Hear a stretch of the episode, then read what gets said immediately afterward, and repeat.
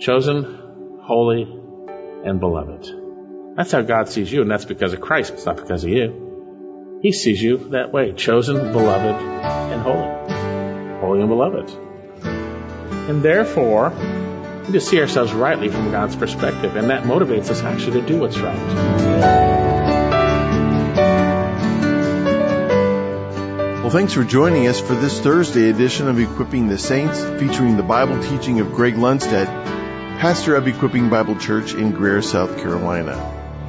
And Greg, today we continue our look at a passage that is truly life changing for the believer, if we're willing to listen and obey. Dave, you're absolutely right. And the key is what you just said if we're willing to listen and obey. Well, what are we talking about? Let's turn together to Colossians chapter 3, and we're looking at verses 12 through 14. Well, thanks, Greg. And as always, if you have to miss a portion of today's broadcast, you can hear this entire program online at etsradio.org. That's etsradio.org. Now, let's join Greg for today's message. When you go to the polls to elect a president, who you choose because, well, if it's not rigged, but who you choose becomes the president, right? You have elected them. You made a choice to bring that person into office. And in our context, Paul is calling these Colossian believers God's elect, the ones God chose. Now, besides all the mess up and all this stuff and all the misunderstanding, this ought to be very encouraging. You know, I don't know if you remember, you know, and this is a bad illustration, but, you know, near junior high or elementary school and they're choosing the people for the teams, you know, what a blessing is to be chosen. Someone thought of you, right? Well, here it's much different than that. It's a silly illustration. But here, God chose us. And what does this mean? Now again, many debate the doctrine of election, but God has it here, but we gotta see it balanced with the other truths. We gotta see it rightly. Scripture is really clear about this. I'm going to read off some passages. You can go there if you like. Ephesians chapter 1. Blessed be the God, verse 3, and Father of our Lord Jesus Christ, who has blessed us with every spiritual blessing in the heavenly places, just as he chose us in him before the foundation of the world, that we should be holy and blameless before him.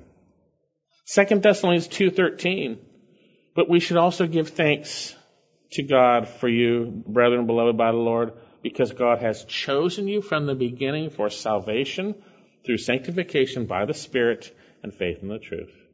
2 Peter 1.10, therefore, brethren, be all the more diligent to make certain of, about his calling and choosing you. As long as you practice these things, you'll never stumble. Scripture also identifies believers as the chosen. Romans chapter 8, 32. He did not spare his own son, but delivered him up for us all how will you not also with him freely give us all things? Who will bring a charge against God's elect? God is the one who justifies. Titus chapter 1, Paul, a bondservant of God, an apostle of Jesus Christ for the faith of the chosen of God. 1 Peter 1, Peter, an apostle of Jesus Christ, to those who reside as aliens scattered throughout Pontus, Galatia, Cappadocia, Asia, and Bithynia, 1 Peter 2 9, but you're a chosen race, a royal priesthood. 2 Timothy 2.10, for this reason I endure all things for the sake of those who are chosen, Paul writes to Timothy. The reality is, God sovereignly chose us. Now this bothers us. this bothers us, right? But think about it. Did God ask your permission to create you? Did God say, what day would you like to be born on? Did God do that? God actually brought it about, right? He is sovereign. And what we feel is that it's unfair not right. But the reality is, along with his choosing, he also freely offers the gospel to everyone. And how does this work? How does this work? I don't understand that. If you hear his voice, don't harden your hearts. That's to everyone. Whoever will call upon the name of the Lord, whoever will call upon the name will be saved. The gospel goes out to all, so much so that Jesus in his humanity wept over Israel's rejection. Oh, Jerusalem, oh, Jerusalem, who kills the prophets and stones those who are sent to her. How often I wanted to gather your children together as the way the hen gathers her chicks under her wings, but you were unwilling.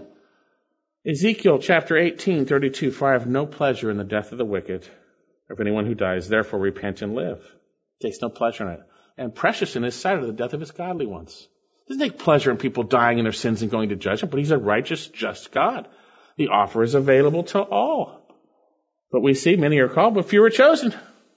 We go, wait, how do we deal with that?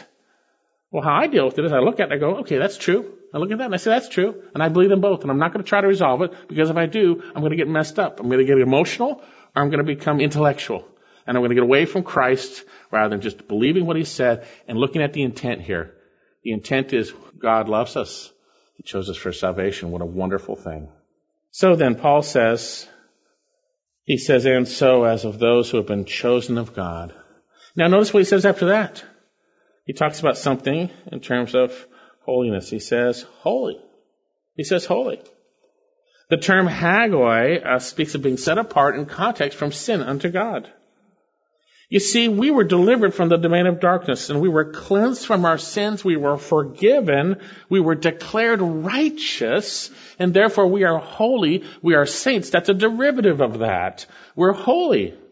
We're holy in position and God is making us holy in practice. He says we're to be holy for he is holy. 1 Peter 1.16. So the chosen of God, the holy, those are holy. Then lastly, beloved, or literally loved ones. This should make you just feel great about what God thinks of us. Now, you know, we're very cautious saying, oh, I'm nothing, I'm nothing. You know, well, God chose us. He loves us. We are nothing. But we are who we are. We're who He made us. And He loves us. There's a personal relationship because of Christ. This term beloved means loved ones. We know that God demonstrates His love that while we were yet sinners, Christ died for us. We were in our sin and He loved us. We know in 1 John 3 that we are to see how great the love the Father has bestowed upon us that we should be called children of God. What a tremendous love. 1 John 4:10 In this is love not that we love God but that he loved us and sent his son to be the propitiation for our sins. Chosen, holy, and beloved. That's how God sees you and that's because of Christ. It's not because of you. He sees you that way. Chosen, beloved, and holy. Holy and beloved. And therefore, we need to put on the form of God so we don't see ourselves wrongly. We just see ourselves rightly from God's perspective. And that motivates us actually to do what's right. It motivates us to do what's right. This passage is written to believers, chosen, holy, and beloved. If you haven't trusted in Jesus Christ as your Lord and Savior, then you can't do what is going to be said here. You can't do it. So then, if you've been raised with Christ, you're chosen, you're holy, you're beloved, if your life is hidden in Him, then we're to allow Christ to live through us. I mentioned this illustration before of an old Southern preacher. I thought, well, now I'm an old Southern preacher. uh, uh, be who you is, because if you ain't who you is, you is who you ain't. We are chosen, we're holy, and we're beloved, and therefore that should motivate us to be who we are. So back to our passage now. And so, as those who have been chosen of God, holy beloved, here we go, put on a heart of compassion, kindness, humility, gentleness, and patience. Clothe yourself with this. You know, it's ugly when people are snappy. You ask them to do something. We've all fallen that way, right? We've all done that. We've all reacted wrongly, but we should be convicted by it. Believers should be convicted. You know, we shouldn't be fearful of people. We ask them something, ah, you know, right? That doesn't clothe look nice, does it? It looks terrible. And we've all done that. But we should desire to clothe ourselves with these things, and then we should clothe ourselves with these things. This should be the clothing that people see of us by and large. When they see you, you, and you, and you who've trusted Christ, when they, this is the thing they should see. This is what should envelop you on the inside going forth to the outside. Notice, first of all, he says, put on a heart of compassion. Now, you might be able to say a heart of these things going the whole way through grammatically. It's possible. Put on a heart of compassion, or a New King James, tender mercies. Here in Greek, it's two words. The first word is inward parts, that's the inside. The second Greek word speaks of emotion or heartfelt compassion, excuse me. Sympathy, pity, mercy. It speaks of true, genuine, inward compassion. Heartfelt. Be clothed with a heartfelt compassion. Now, scripture reveals that God is full of compassion. You know, when James was summarizing the situation for Job, he said in the end deal, in the end run, It showed that God is full of compassion. James chapter 5. As an example of verse 10, brethren, of suffering and patience, take the prophets who spoke in the name of the Lord. Behold, we count them blessed who endured. You have heard of the endurance of Job and have seen the outcome of the Lord's dealings, that the Lord is full of compassion and merciful. He's full of compassion. Let me share some passages about the Lord's compassion. Let's turn it together to Matthew. Let's start in Matthew 9, verse 36. I think because of our disdain for sin, our compassion goes out the window at times. That needs to not be the case when we put it on. Now we're going to see a lot of this has to do with our interactions within ourselves. Matthew chapter 9, 36. And seeing the multitudes, he felt compassion for them. That's our Lord. You abide in him and you rely on him and you let him live in you and you're going to feel the same way. He's going to live through you. Because they just were distressed and downcast like sheep without a shepherd. He felt compassion. The inward sense of mercy and pity. From the inward, from the heart. Matthew 14, 13. Now when Jesus heard it, he withdrew from there in a boat to a lonely place by himself. And when the multitudes heard of this, and speaking what happened to John, they followed him on foot from the cities. And when he went ashore, he saw a great multitude and felt compassion for them and healed their sick. We see his compassion when he fed the 4,000 in Matthew 15:32. Matthew 15:32. And Jesus called his disciples to him and said, "I feel compassion." We go, feelings? Ooh, Christians don't have feelings. Yes, we do. we should have his feelings. He says, I feel compassion for the multitude because they have remained with me now three days and have nothing. He was even compassionate because they were hungry. He's a compassionate God. I venture to say we lack of compassion a lot. I have. Lord uses these passages to change my heart. Change my heart so that I would put that on, so that you would put that on, you would put that on, you would, right? Indeed, Matthew 20, 30, we see his compassion again. And behold, Two blind men were sitting by the road, hearing that Jesus was passing by, and they cried out, Lord, have mercy on us, son of David. Matthew 20, 31. And the multitude sternly told them to be quiet. Be quiet, right? but they cried out all the more, saying, Lord, have mercy on us, son of David. And Jesus stopped and called them and said, What do you want me to do for you? And they said to him, Lord, we want our eyes to be opened. And moved with compassion, Jesus touched their eyes and immediately they regained their sight and followed him. You know, we are very much aware, and this is a good thing. If you're aware of your lack of compassion, that's a good thing. That means God is convicting you. That means He wants to change you, change us, right? We need to be more compassionate. We need to put on a heart of compassion. We need to think about it. When we're angry, we need to put that off. We need to be compassionate. We're going to see. We need to be forgiving. We need to be forbearing. It all ties into that. We need to be like Jesus. So the first one is compassion, right? Put it on, right? Jesus demonstrated his redemptive compassion in those portions, right? We should be full of compassion towards one another, especially, right? But also towards those who need to be saved. They need salvation. Choose by the Spirit to be compassionate. That means God's word's got to be working. That means when you're about to not be compassionate, you remember, oh, put on a heart. God's word works your heart. Oh, Lord Jesus, help me be like you. And He will. So notice, it comes from the heart. Put on a heart of compassion. We need to have changed minds in relationship to our circumstances that we encounter on a daily basis. You gotta change your mind about your circumstances. It's what people do to you that make you not be compassionate, make you angry, right? Or what, how you perceive it. You may be wrong, actually. Or not, right? Somebody says something to you, you get mad, storm off, whatever it is. Somebody says something, whatever it might be. You gotta see your circumstances differently. You gotta allow the Lord to envelop you with compassion. We're gonna encounter those who aren't so kind to us. We're gonna encounter those who treat us badly, yes. We're gonna be tempted to be selfish, lack compassion, and we need to allow God through His Word to change our minds towards those in whom we are around. Allow His Word to convict you. And maybe you've been convicted. I haven't been compassionate. I've been reactive. Praise the Lord then. Confess it. Be forgiven. You know, we're those who confess sin. and trust the Lord and allow Him to be compassionate through you. So put on a heart of compassion. Notice the next one. Kindness. Be clothed with kindness. You know, we can be so mean at times. You know, we need to be clothed with kindness. This word speaks of a kindness expressed in attitude or deed, a goodness towards others. It's a gracious, gentle disposition. And brothers and sisters, again, we can be so unkind and we do fail, but we need to put it on. We need to confess and put it on, right? When we're tempted to be unkind next, remember what God has said and put on kindness. I share a couple of verses here. In relationship, we know that God's kindness leads us to repentance. Romans chapter 2, verse 4. Or do you think lightly of the riches of his kindness and forbearance and patience, not knowing that the kindness of God leads you to repentance? We know that we're saved by his grace so that in the ages to come, Ephesians 2 7, he might show the surpassing riches of his grace in kindness towards us.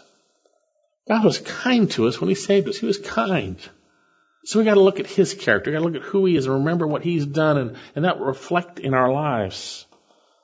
Titus 3 4, but when the kindness of God our Savior and his love for mankind appeared, we need to allow his kindness to be manifest in us. 1 Peter 2 1, therefore putting aside all malice and all guile and hypocrisy and envy and slander, like newborn babes, long for the pure milk of the word, that you may grow in respect to salvation if you have tasted kindness of the Lord.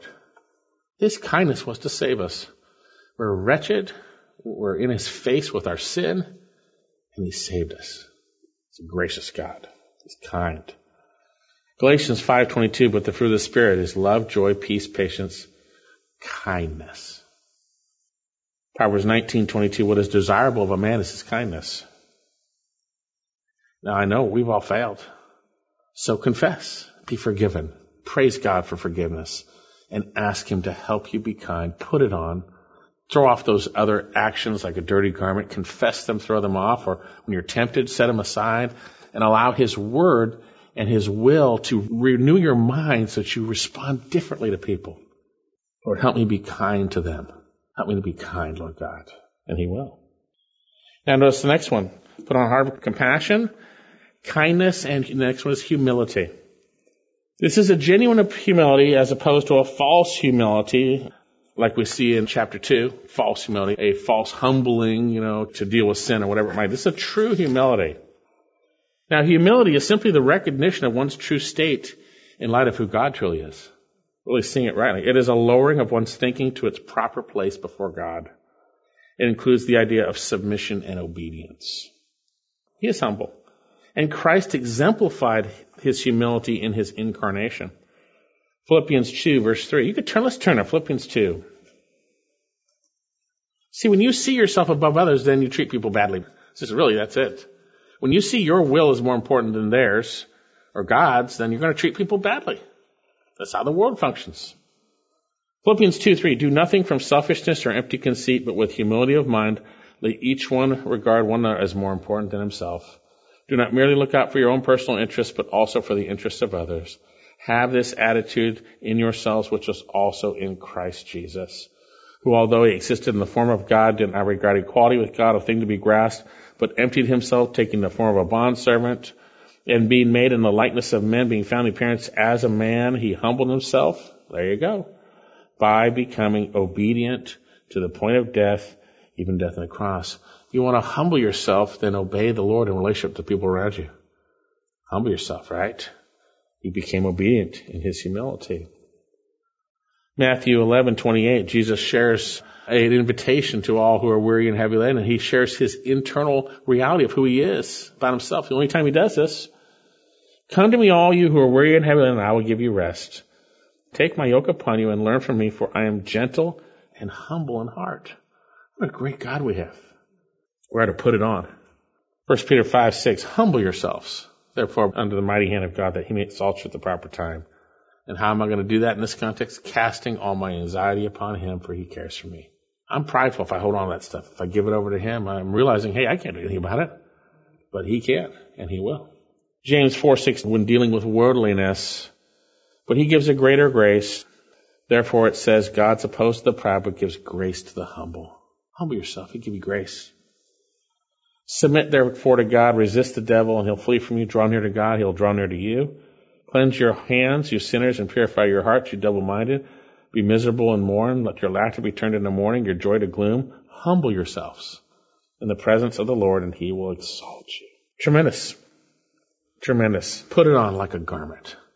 In Christ, you can choose to allow his character to come through you rather than your old man living through you. You could choose to allow Christ. Notice the next one on the list, gentleness. Now there's a few different words for gentle in scripture. This one comes from the Greek word praus It's related to it. It's sometimes translated meek or gentle. It's often in parallel with humble, as we see here in our passage, but also in Ephesians 4 2. I like what one lexicon says about this word. I like their description. It says that it's a humble and gentle attitude that expresses itself in patient submissiveness to offense. Someone says something you don't like, someone does something you don't like, boom! Or you can have a patience and a gentleness response. It's a difference. It's only Christ can do that. Free from malice and desire for revenge. It's a quality of gentle friendliness or meekness. It's exactly who Christ was and is and how he described himself we see that he says, Take my yoke upon me, for I am gentle and humble in heart. We know that by the meekness and gentleness of Christ, we're to obey the Lord, we're to follow him rightly. 2 Corinthians 10, Paul says, I urge you by those things. What did Jesus say in Matthew 5 5? Blessed are the gentle, if that's the word, for they shall inherit the earth. It's a characteristic of Christ. It's impossible on your own. All these things are impossible. When you're in your flesh, you can't do it. You could fake it. It can be an external pharisaical thing. But when you trust Him and you rely on Him, you're thinking from His point of view in regards to what's happening. He will enable you to envelop yourself with those things. Put on Christ. This gentleness is a humble submissiveness towards God, a temper of spirit manifest outwardly. It's the same word, basically, or cognatic used for women. They're to have a gentle and quiet spirit. It's a fruit of the Holy Spirit. We see it in Galatians 5.23. So allow Christ's gentleness to control you. Allow Him to temper your responses to be as He would have you be. Put it on. So I gotta think about this. This verse isn't in my mind. I'm not gonna be putting it on, right? I gotta think about these things when those things trigger you, whatever it might be, sin, whatever your flesh, you know, whatever it might be, temptation, I gotta think about this.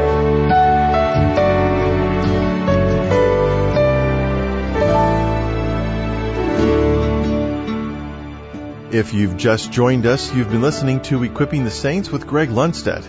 You can hear today's message again by visiting our website, etsradio.org. That's etsradio.org. CDs of today's message or other messages are available at our website as well. And as a part of the ministry of equipping the saints, all our audio resources are available at no cost to you, thanks to the Lord's provision through the faithful support of friends of this broadcast. To order your complimentary CD, call us toll free 1-800-596-9144. That's 800-596-9144. If you prefer to request your complimentary CD by email, our email address is contact at etsradio.org. Greg, as we close today's broadcast, what are some of your closing thoughts for us? Well, Dave, we're just about done with a list of things that we've seen that those who are chosen by God, holy and beloved, are to put on. And there's no way that we can do this apart from allowing the Lord through His Word to change our attitudes and our heart towards every situation, to be reminded how the Lord wants us to respond, to allow His Word to direct our thinking and thus our actions. Well, how are you doing? We're commanded to do these things. Are you living a moment by moment life analyzing things based on the Word of God, trusting in the God of the Word, that you might put on a heart of compassion, kindness, humility, gentleness, and patience? Well, that's what the Lord's will is for us. As we close today's broadcast, here's an important message from our teacher, Greg Lundstedt. Hi, this is Greg Lundstedt, and it is my great privilege to study and teach the Word of God and to share it with you each day on this radio station. And as you listen, I want to ask you this question Has equipping the saints been a blessing to you? If so, would you prayerfully consider coming alongside us financially? You see, your financial partnership with us is so appreciated. So, on behalf of the team here at Equipping the Saints, we want to praise our Lord and thank you for your prayers and financial support. Well, thanks, Greg. Now, to partner with us, call us toll free 1 800 596 9144. That's 800 596 9144. Or if you prefer to send a gift online, our web address is etsradio.org. Well, we hope you make plans to join us again right here for another edition of Equipping the Saints.